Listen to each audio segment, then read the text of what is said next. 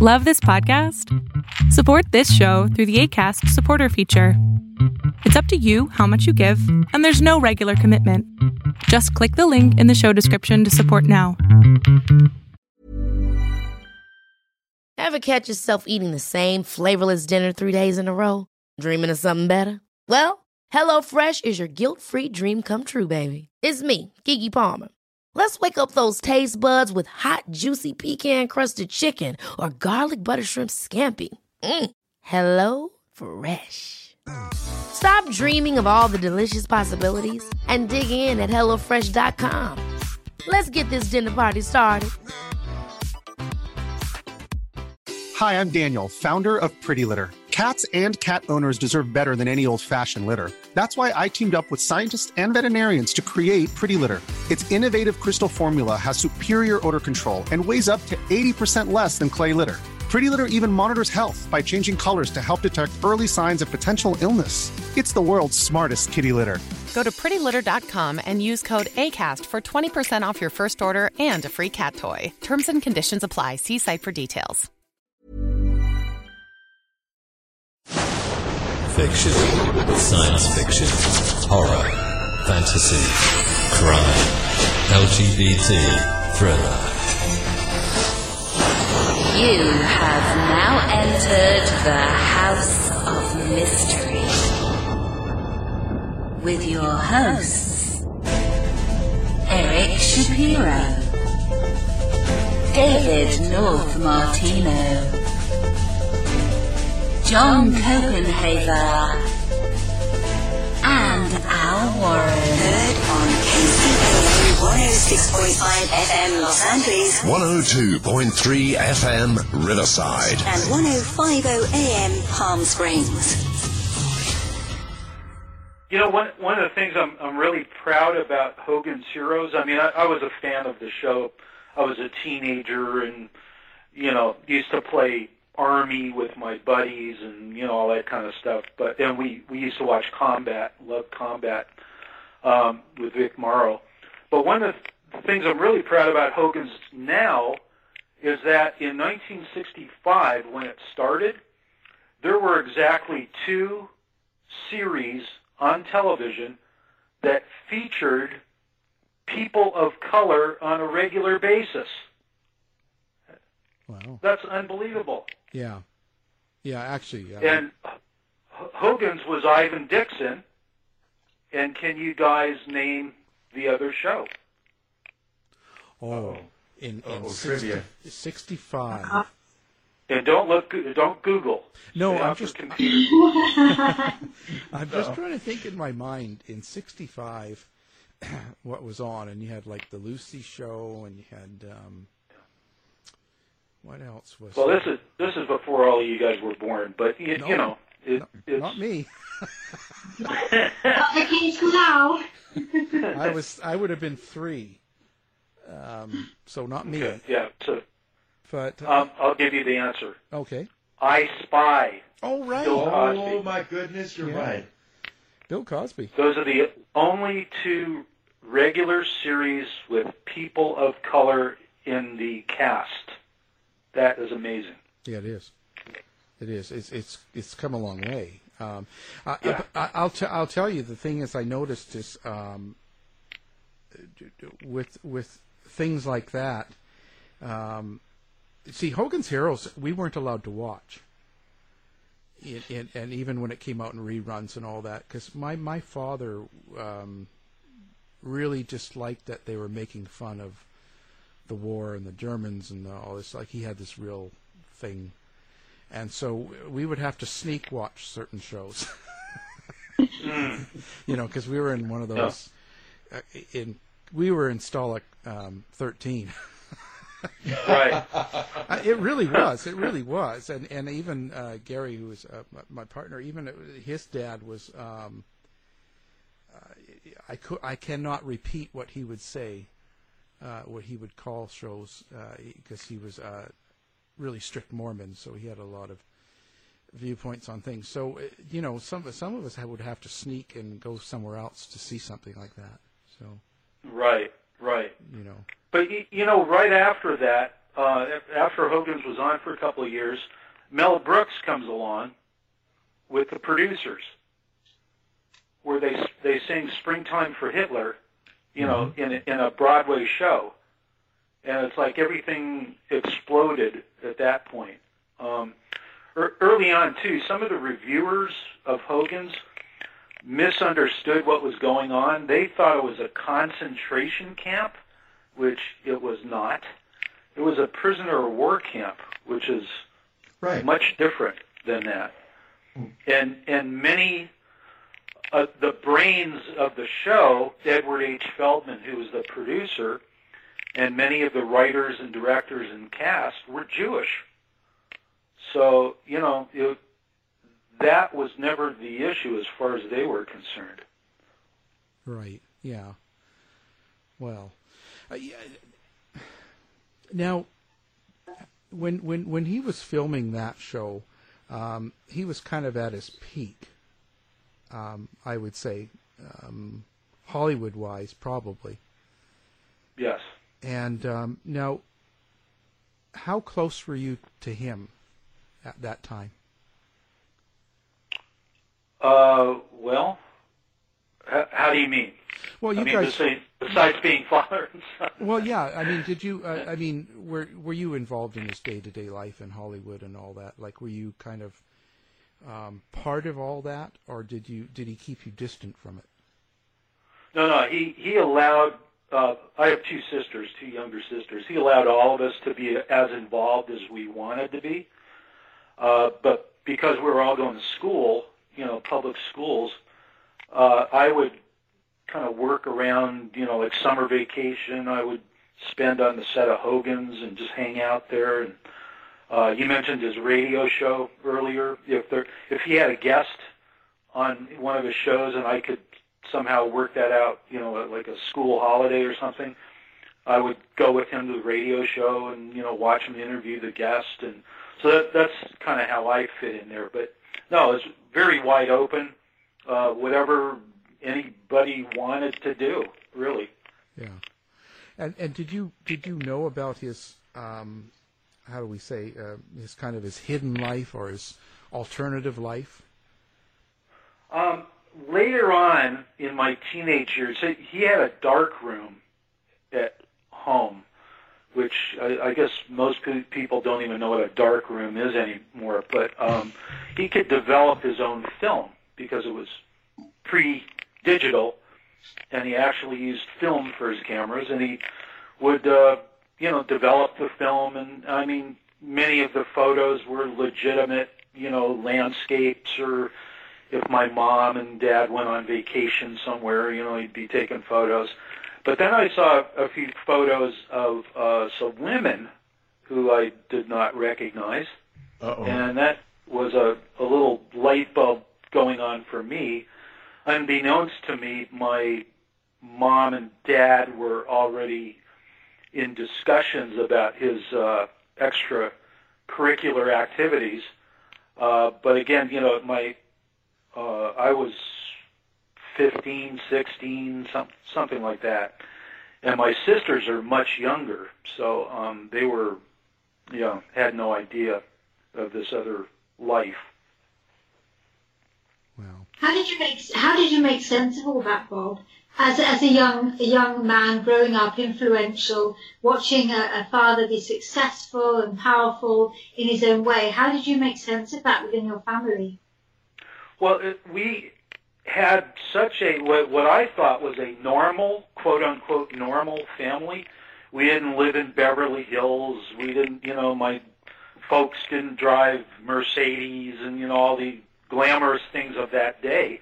We lived out in the, uh, as the TV guide called it, the uh, oh, what they call it? Not the ah, I'll think of the word later. But TV Guide came up with a, a great word for Tarzana. That's where we lived out in San Fernando Valley. Unfashionable. The unfashionable Tarzana, California. And that's where we lived. I mean, it was just suburbia. And we, we did get to have a swimming pool and, you know, but we had barbecues and, you know, our friends over and we thought we were just a normal deal. So it, it started to shake my foundation when I saw these other women. What what is this? You know, because my parents were the rocks of my life. I mean, they're they're together. They're you know nothing's ever going to change, and uh, so it's it's the foundation starts shaking a little bit at that point. And how does that have, uh, impact upon your relationship with your father and your relationship with your mother? Well, uh, when my father left eventually, that was uh, about a year or two later. Uh, I was still in high. I was senior in high school. I kind of became the the the male of the household, which was strange mm. for me because it was always dad, you know. And now he was gone, and I have my mom, two sisters, and uh, a grandmother, my mom's mom, lived with us as well. So I was surrounded by women the whole time, and that that became, you know, different for me. I was 17, and um, uh, you know, that it was a new new footing for me because uh, everything had always been taken care of, you know, by mom and dad. So so let, let's go back for just a moment. Whenever you discovered these photos or you saw the photos, did you ask about them? No. I didn't say anything to my mom, and I didn't have the uh, cojones to approach my dad and go, "Who are these women?" I just, I, I didn't have the nerve. Mm-hmm. So and it wasn't like let, let me make it clear too. I wasn't in in the dark room like snooping around or looking for anything. I was just looking at his uh, some of the legit photos that he had taken. I think of uh, their trip to Hawaii or something. And I was just looking at them, and then you know going through other photos, and then I found these. But I, I, I didn't have the nerve to approach him and I certainly wasn't going to mention it to my mom, who, as I found out years later, already knew about this. Mm. At what point did your did your siblings know about it, and what was their reaction? Well, uh, much later, uh, because my my two sisters are eight and nine years younger than I am. So when I was seventeen, you know, they're wow, eight and nine, maybe yeah. eight and 9 something like that and uh, oh, they're you know they're in grade school. They have no idea. They're they're the same as me. They're just looking at mom and dad as you know the the rocks of the family, the family unit, you know, and have no idea until much later. Okay. So, so in, in a sense, you kept all this to yourself in order to protect the image that you had of your family. Yes and also, uh, as I said, I just I I didn't have the nerve to be confrontational with my dad, so I just kind of I sucked it in, you know, for years uh, until I could start talking to him a bit in my early 20s. Mm-hmm. When I when I got a little bit more nerve, but never a hundred percent. Like right now, you know, as a old man that I am, I, I, I, you know, when you get older, you, I don't know, for any, for me anyway, I've experienced, I, I, I don't uh, mind confronting people about stuff now. Sure. And I would, I would finally feel comfortable in my my later years to have this conversation with him, which I never really did. Well, did that dis- did that discovery a- at all? Did it did it shade or, or, or jade the way that you saw him and change your relationship at all? It uh, it did shade it a little bit. It was like uh, uh, now I'm starting to find out that there's stuff I don't know about one of my parents. Mm-hmm. And I, I don't know about you guys, but you know I, I looked at my parents as the rulers of the universe. I mean, they knew everything. They did everything. When in fact, years later, I find out no, they didn't. They they were faking it, just like everybody else. You know, trying to put it together and keep it working and you know survive and just like the rest of us, they they didn't know anymore. But you know, at that age, I I think they know everything. They didn't, you know. But I didn't I didn't realize this until years later. So, so when you fast forward a little bit, after Hogan's Heroes, and um, he had another series that didn't really work out. No. Um, so um, he he started doing this, um, I guess, uh, a dinner theater is what they called it in uh, Yes. Scottsdale, Arizona. Um, now, at that time, he, he got an apartment there, and that's kind of a suburb of Phoenix for people that don't know. Um, now, were you living with him in the apartment? Yeah, let, let me let me just uh, change one thing. Mhm. Um, he uh, or a couple of things. Let or uh, comment on. Um, he had started doing plays years earlier. He was doing plays during Hogan's. So in other words, when when Hogan's had three months off between seasons, he would hit the road, you know, and go to Chicago or New Jersey or wherever, and do a play because dinner theater at the time, which is another forgotten thing, dinner theater was a big deal at that time. Uh, all sorts of you know people on the way up, people on the way down, you know veteran performers, new performers, people with series, you know that kind of thing. They squeezed in these engagements uh, during time off or whatever, and uh, so he had been doing this for a number of years. Secondly, uh, Scottsdale was another engagement. Um, he was not doing any series at the time, so he had a different schedule. But he, he did not get an apartment there. They put him in an apartment just for the run of the show.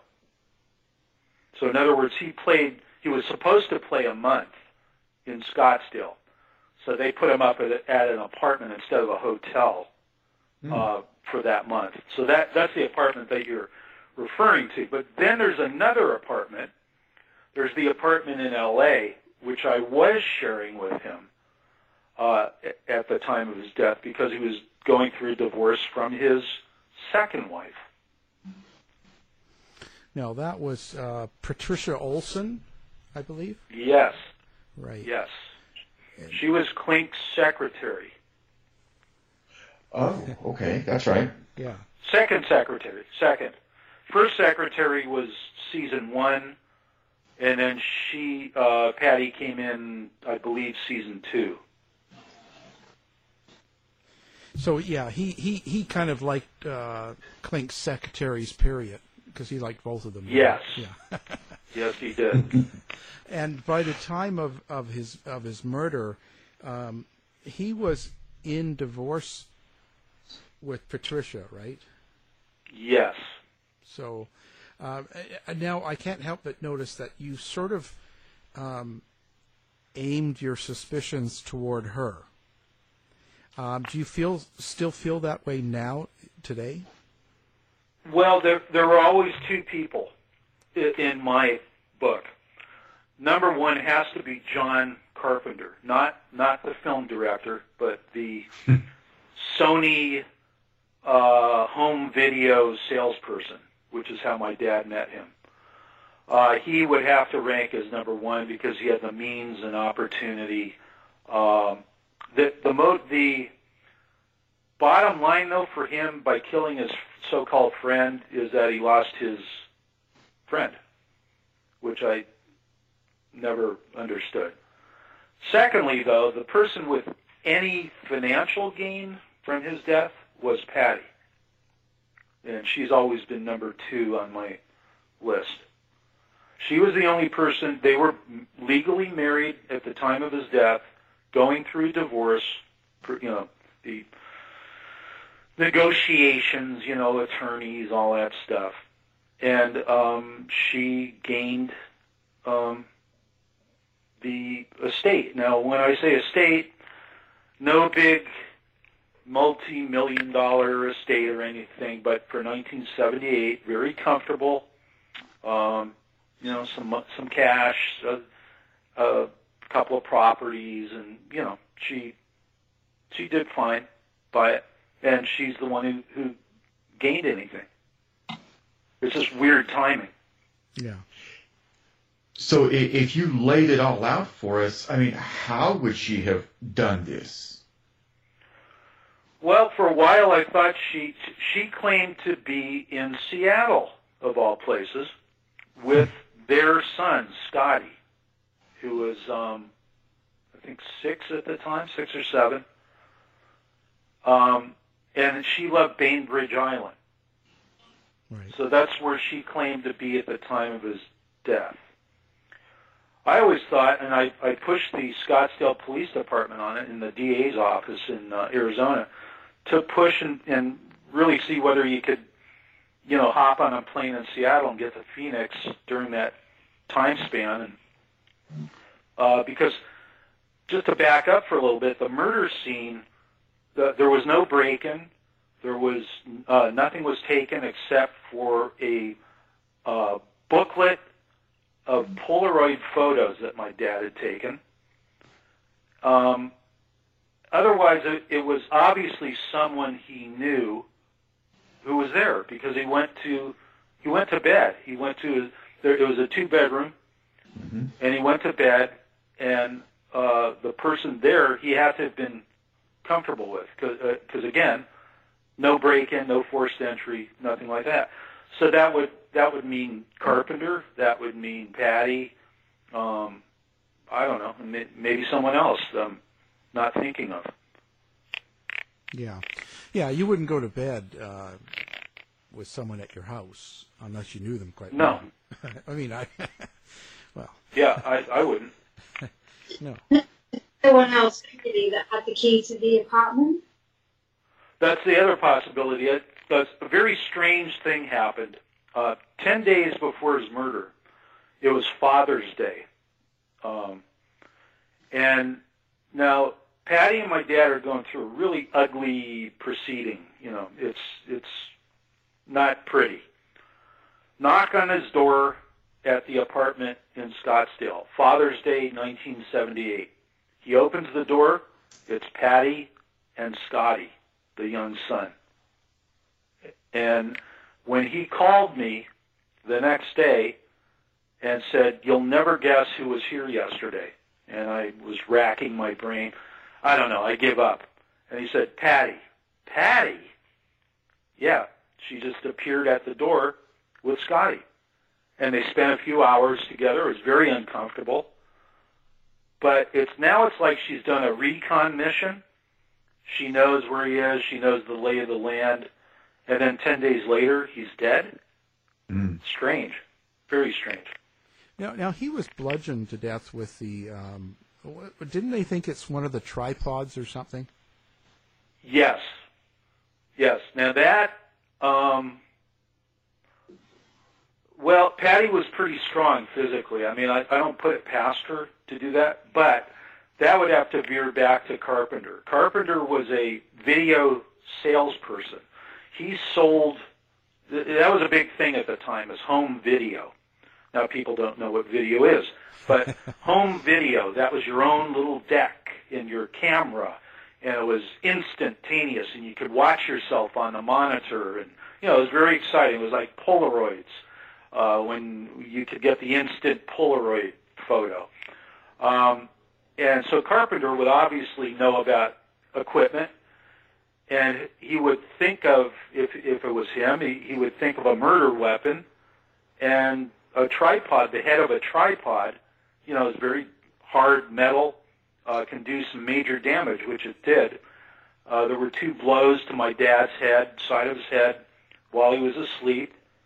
Um, so again, that kind of steers back into Carpenter's uh, arena. Why, why don't you feel that maybe somebody took out a hitman on your dad?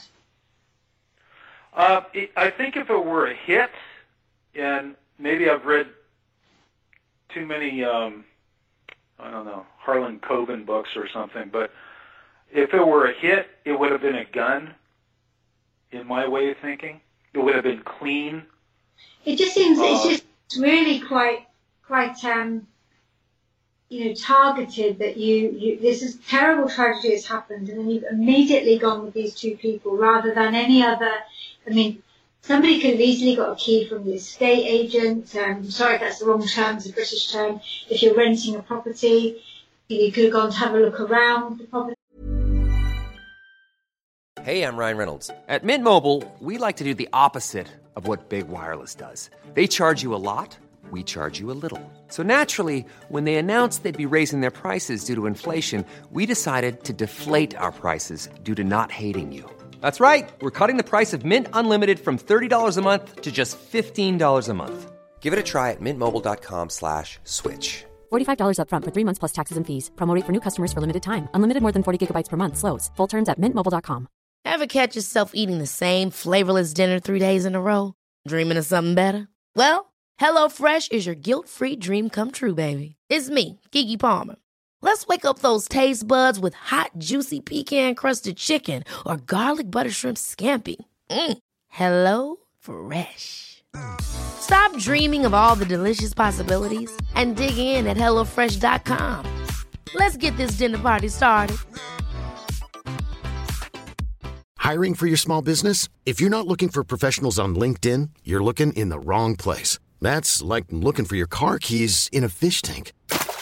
LinkedIn helps you hire professionals you can't find anywhere else, even those who aren't actively searching for a new job but might be open to the perfect role. In a given month, over 70% of LinkedIn users don't even visit other leading job sites. So start looking in the right place. With LinkedIn, you can hire professionals like a professional. Post your free job on linkedin.com slash achieve today. Hey, it's Ryan Reynolds, and I'm here with Keith, co-star of my upcoming film, If, only in theaters May 17th. Do you want to tell people the big news? All right, I'll do it. Sign up now and you'll get unlimited for $15 a month and six months of Paramount Plus Essential Plan on us. Mintmobile.com slash switch. Upfront payment of $45 equivalent to $15 per month. Unlimited over 40 gigabytes per month. Face lower speeds. Videos at 480p. Active Mint customers by 531.24 get six months of Paramount Plus Essential Plan. Auto renews after six months. Offer ends May 31st, 2024. Separate Paramount Plus registration required. Terms and conditions apply if rated PG. Previously, you might know it inside out. I don't. I mean, the the possibilities are fairly endless. So Yeah. to come down to two people with very clear motives, I get that fully, ab- absolutely understand it. But there are so many other opportunities out there, and, and Hitman is just another one of them. Yeah, I, I, I agree with you, um, except I guess for the term hitman. Again, i i if you said jealous boyfriend of a woman that he was going out with in Scottsdale, I would say okay. But a hit to me is is clean. It's a gun.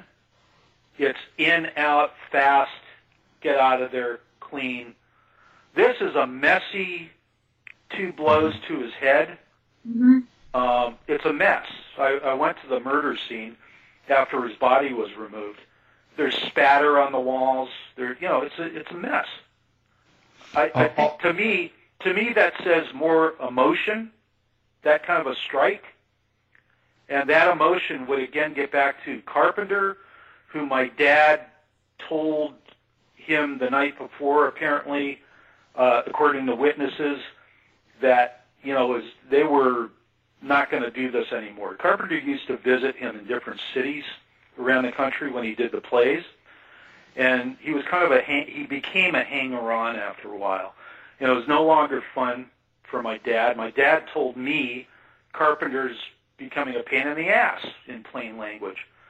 Um, so maybe seeing the writing on the wall, that's an emotion. That's like an emotional breakup for Carpenter. For Patty, it's an emotional breakup because they're getting divorced. So it would, to me, it would be messier if it were a mobster hit, or you know, maybe even the, even the the boyfriend of a of a woman or something who had a gun. You go in there with a gun, boom, boom, you're done. You walk away. This was a complete mess. You're a young man at the time, living with his father, and um, you, and and so what was the police take on this? So the police Well, would have first- had to explore all possibilities. What was their take? First of all, it happened in the wrong town, unfortunately. Scottsdale is a wonderful place, beautiful. At the time, in 1978, they averaged two murders a year.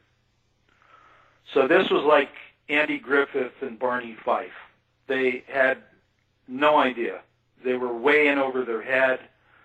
Uh, when I, know, I mean, a, a, a lot of things have changed in law enforcement. I, I get it. I watch Law and Order. I watch all the shows. I, I understand that. At the time, people are uh, going into the crime scene. They're contaminating it. There, people are touching things. I went there. I went there with my dad's attorney. The the day after, the day of, the night of the murder. Uh, it had happened uh, 12 hours earlier, 15 hours earlier. We came in, and we're walking around the crime scene. I'm touching things. Uh, people were smoking. It was like, what? I didn't think about it at the time, but now, all these years later, and of course it was pre-DNA, uh, so there was no DNA testing. Um, it, it was just they were way in over their head. So they immediately went for Carpenter, uh, the Scottsdale Police Department, because he was in town when it happened. Um, they didn't so much go for Patty. They never really, as far as I'm concerned, pursue it. And then there was talk of the, you know, the jealous boyfriends and the, did your dad owe money to uh, Chicago mobsters? Uh, no. Oh. As far as I know. Yeah, that's a little Um, cliche. Yeah. And, and again, that would have been a different, you know, when you mentioned hit, that would have been a hit. That would have been a professional hit, not a sloppy strike somebody in the head, you know. So I guess long, long, long answer short, uh, Scottsdale Police Department was way in over their head. Yeah, Um, yeah, I agree murder. with some of that, especially because they were letting people use the phone and and smoking. Yeah. I've, I've heard all of that. Um, but Yeah. When we when we talk about those two prime suspects, okay, we understand the ex-wife, the divorce, the whole thing, and the money, and you know. Uh, but now let's talk about the friendship he had with Carpenter. So, like in the movie um, that they made years ago, as well as some of the other people out there that have commented, they sort of suggest that Carpenter was uh, perhaps gay, and he had a relationship with your father that was not just business. So that that seems to be a, a sway, and that could also make more sense if they were ending their partnership or relationship. Uh, Can you comment on that? Like, what's what's your, what's your feeling on that? Well, uh, it, again, it's just from hearing. It's from conversations with my dad. Um, it's from hearing things, reading things like like you. Um, what I heard was that John Carpenter was bisexual. Um, he did have relationships with women. He loved young women. He loved teenage women. In fact, he there was a uh, a charge against Carpenter around that time for um, uh, being, you know, un- under underage uh, deal with a woman uh, back here in L.A. Um, I think he was in love with my dad. Uh, I think he liked hanging out with these so-called, you know, TV star uh, or, or any celebrity. He was always drawn to celebrities because that's who he sold the the uh, video products to was celebrities. Uh, so he liked that whole kind of thing. He was in love with that, and he might have been in love with my dad. Now, my dad's point of view, you know, it, again, me, son, just hearing from my dad, I always uh, thought of him as Hogan. I mean, I, I thought he was Mr. All American. Uh, he never seemed to cover up anything with me in that area. But again, how would I know? You know, ultimately. But I, I never got a sense that the, the love like that was returned by my dad. I think it was more of a one-sided thing, like they they did portray in the in the movie. Um, Willem Yeah. Dafoe, as a matter of fact, playing Carpenter. Yeah, But I think it was more one-sided. I just, I just, the only thing I see about that, that could all be true, is that generally when it is that way, he was still aware of Carpenter's affection toward him. Yes. So th- that in itself is kind of, you know, because they were friends for years, right? It wasn't. This Yes. wasn't just a couple of months. This was years, and they had sex with a lot of people, and they filmed each other, and uh, so they were very involved in this sort of thing. Um, I'm just wondering if, if if that isn't really kind of the passion behind the uh, bludgeoning. Like he was, Carpenter Yeah. was there in Scottsdale. Yes, he was. Yeah. Now there there was a weird occurrence the day that the whole story broke. And again, this is June of 1978. This is pre tweeting, Facebooking, uh, Instagramming, um, cell phones, you know, none of that. So it didn't go out to the news for a long time uh, that day, uh, hours, hours. Um, I'm at home at, at the apartment I'm sharing with my dad, with, with my dad in Los Angeles.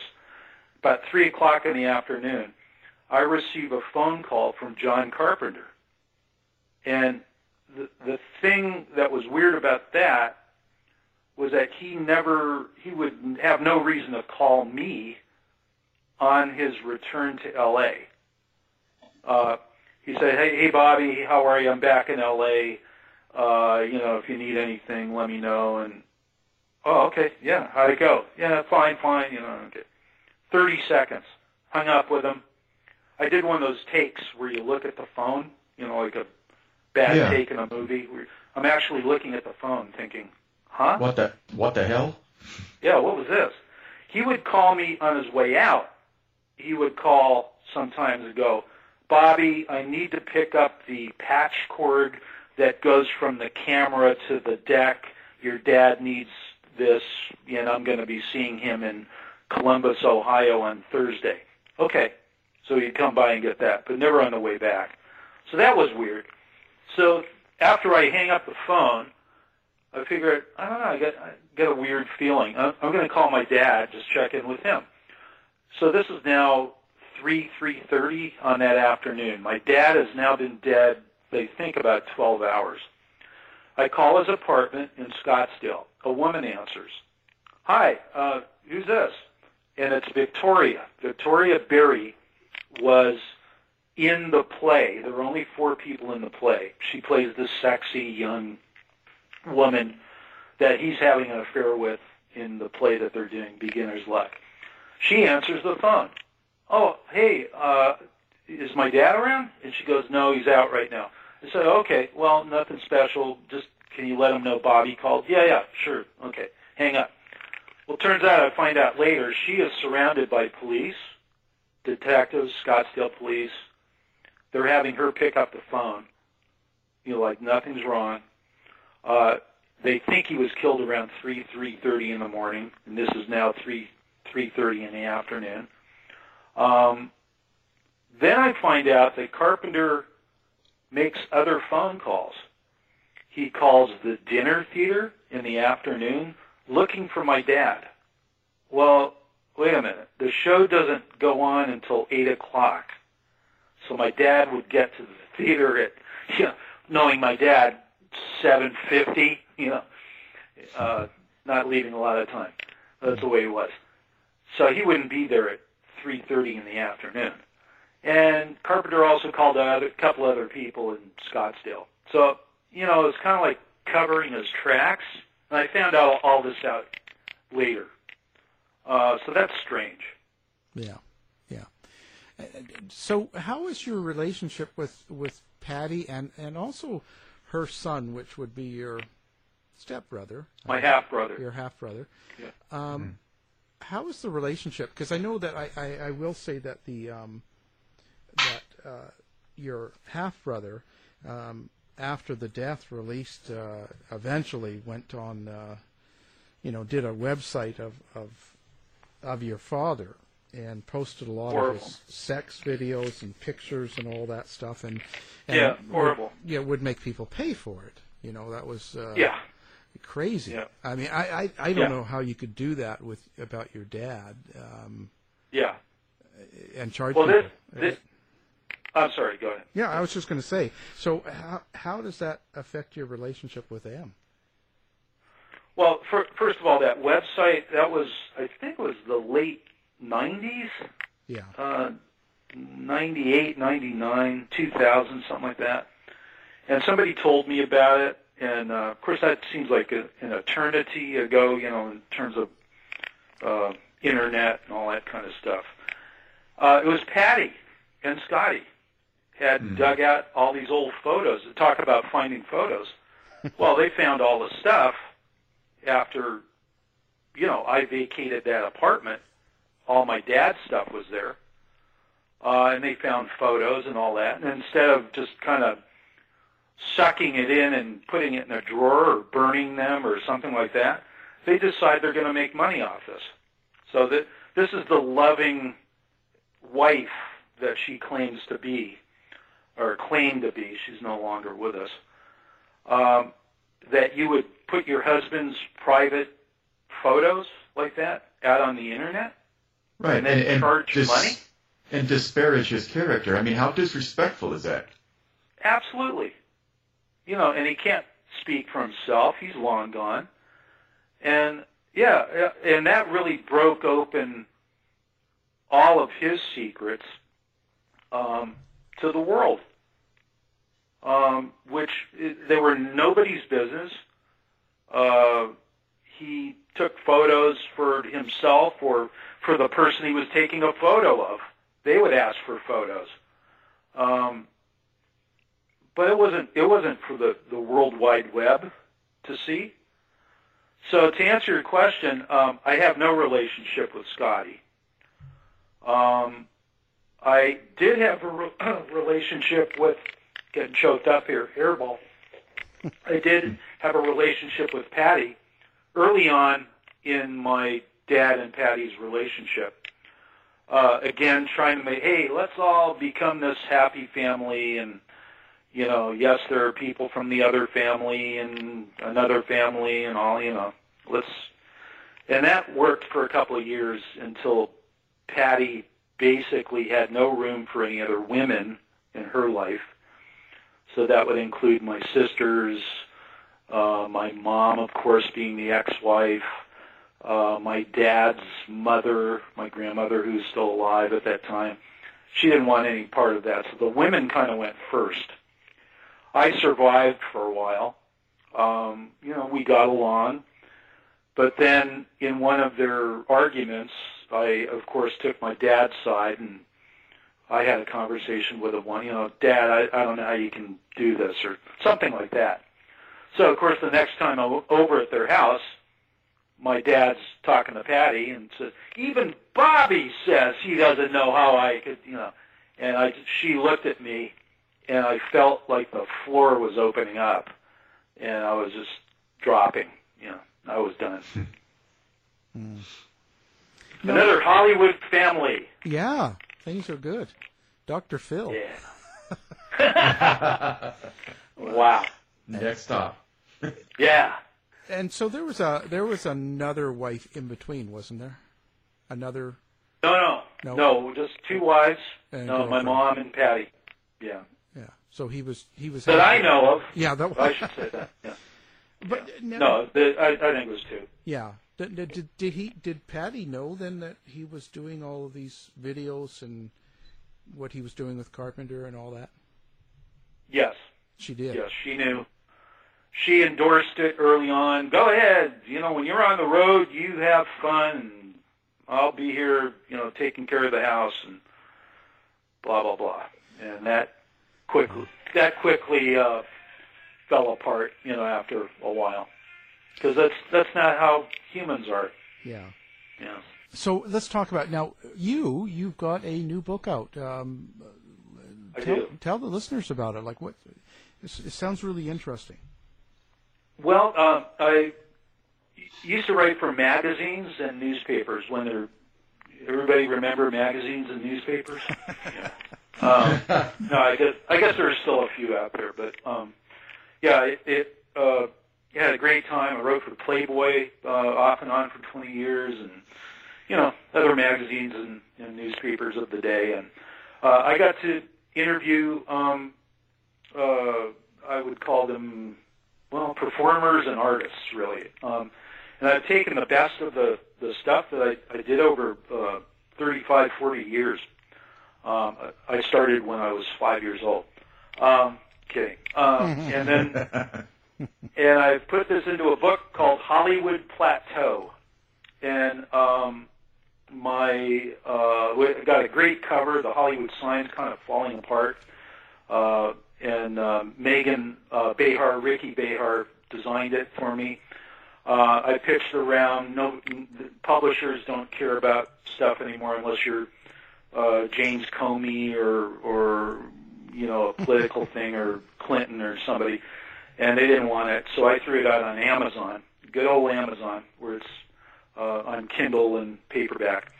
And it, but many of the names in the book are still in the news. Ashley Judd and her, you know, the Weinstein thing.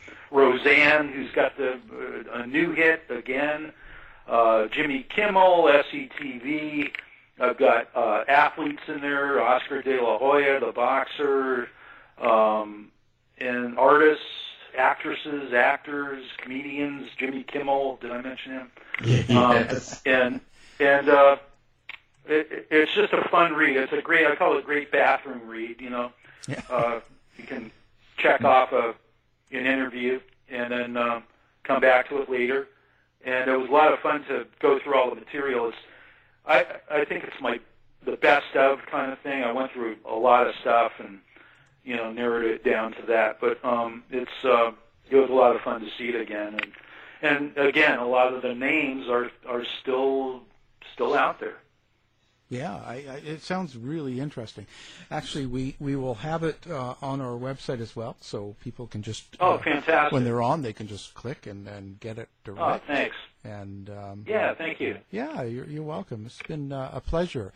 Um, again, we've had uh, Bob Crane on, and he is the son of um, Hogan's Heroes, Robert Crane, uh, if everybody knows, um, Colonel Hogan. Um, thank you for taking the time and, and talking about um, some some of the history of your life. Well, thank you. It was great talking to all of you. Thank you. To find out more about our show, guests, or to listen to past shows from our archive, please go to www.houseofmysteryradio.com.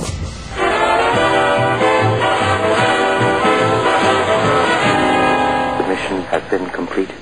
The end. By George, he's got it. It is the end. I'll say it. If you're lying to me, I'll be back.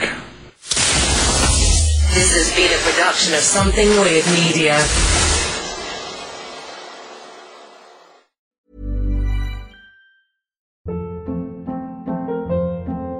Hold up. What was that? Boring. No flavor. That was as bad as those leftovers you ate all week. Keke Palmer here, and it's time to say hello to something fresh and guilt-free. Hello Fresh. Jazz up dinner with pecan-crusted chicken or garlic butter shrimp scampi. Now that's music to my mouth. Hello Fresh. Let's get this dinner party started. Discover all the delicious possibilities at hellofresh.com.